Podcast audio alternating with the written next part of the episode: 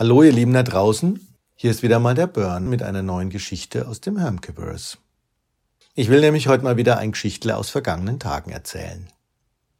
Wie ihr ja schon wisst, nicht zuletzt aus der letzten Folge, ist der Hermke ja ein sehr fairer Mann. Und wie ihr ebenso wisst, seit Beginn des Ladens kaufen wir auch antiquarische Bücher bzw. gebrauchte Bücher an. Früher hat ja der Hermke noch das ganze Buch Antiquariat verwaltet. Und er hat natürlich auch die ganzen Ankäufe der Bücher gemanagt. Dabei war er immer äußerst korrekt und hat meiner Ansicht nach anständige Preise bezahlt. Wenn ihr mal was verkauft habt, ist euch das bekannt. Also wie lief denn nun so ein Ankauf ab? Kam da nun jemand mit ein paar Büchern und diese sahen sehr gut erhalten aus, dann sagte Hermke wohlwollend eine Zahl. Der Kunde war meist überrascht über deren Höhe und nahm dankend an. Für größere Sammlungen nahm Hermke sich meist viel Zeit. Er schob die Brille hoch und runter beim Betrachten der Bücher. Ab und zu kam ein brummiges hm, Mhm.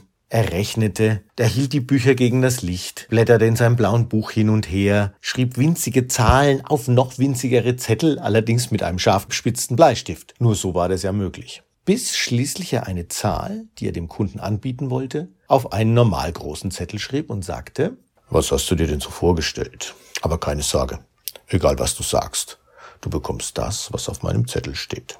Jetzt gab es zwei weitere Möglichkeiten. War der Kunde weit davon entfernt mit seiner Vorstellung, also nach unten, hat er weniger erwartet?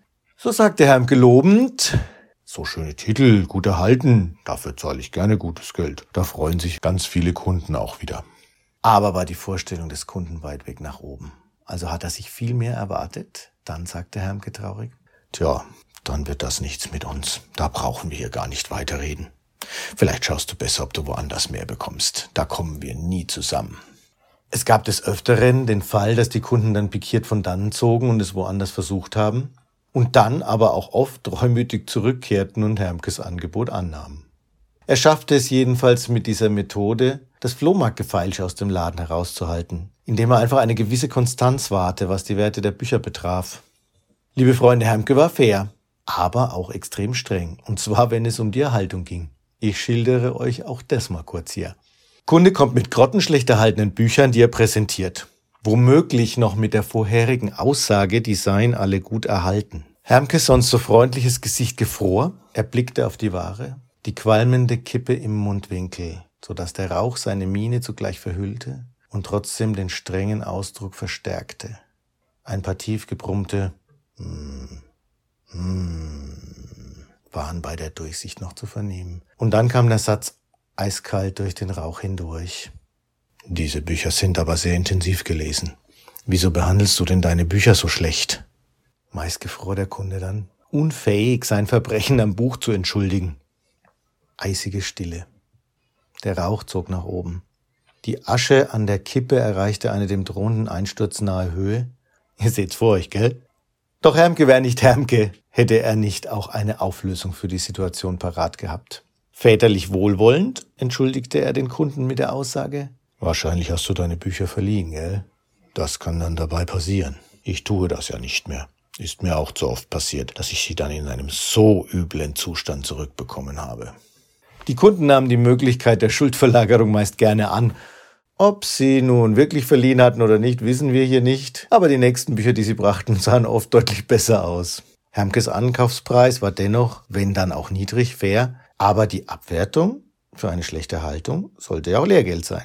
Wir erinnern uns aus der ersten Geschichte, Hermke war ja auch Lehrer und es war ein Lehrgeld, Bücher gut zu behandeln, denn dann gab es auch mehr für diese. Ein kleiner Exkurs sei mir noch gestattet. Es gibt da nämlich auch eine andere Seite von Hermke. Er ist ja auch immer wieder mal, wie es eigentlich jeder alte Sammler gerne noch macht, auf die Flohmärkte getigert. Und wenn er dort interessante Bücher für seine Sammlung oder den Laden gefunden hat, oder ankaufen wollte, galt für ihn in diesem Setting das Gesetz der Straße. Oder sozusagen das Gesetz der Basare und Flohmärkte. Und da eben das Gesetz des härteren oder des besseren Feilschers. Da war Hermke knallhart. Oft kam er vom Flohmarkt zurück mit tollen Schmankerln und raren Titeln, die er dort für Appel und Eier feilscht hatte. Wer das mal erlebt hat oder wer mal mit ihm Karten gezockt hat, knallhartes Pokerface. Und er konnte diese Fähigkeiten eben teilweise leicht abgewandelt auch im Laden einsetzen. Heutzutage laufen Einkäufe anders, Abwertigkeiten haben sich verschoben, gerade bei den Büchern. Und wer meinen Auftritt im Trödeltrupp kennt, weiß, dass ich eine härtere Linie fahre. Aber das ist eine andere Geschichte aus dem Hermkevers. Ich hoffe, es hat euch gefallen. In diesem Sinne, ciao und bye bye, euer Börn.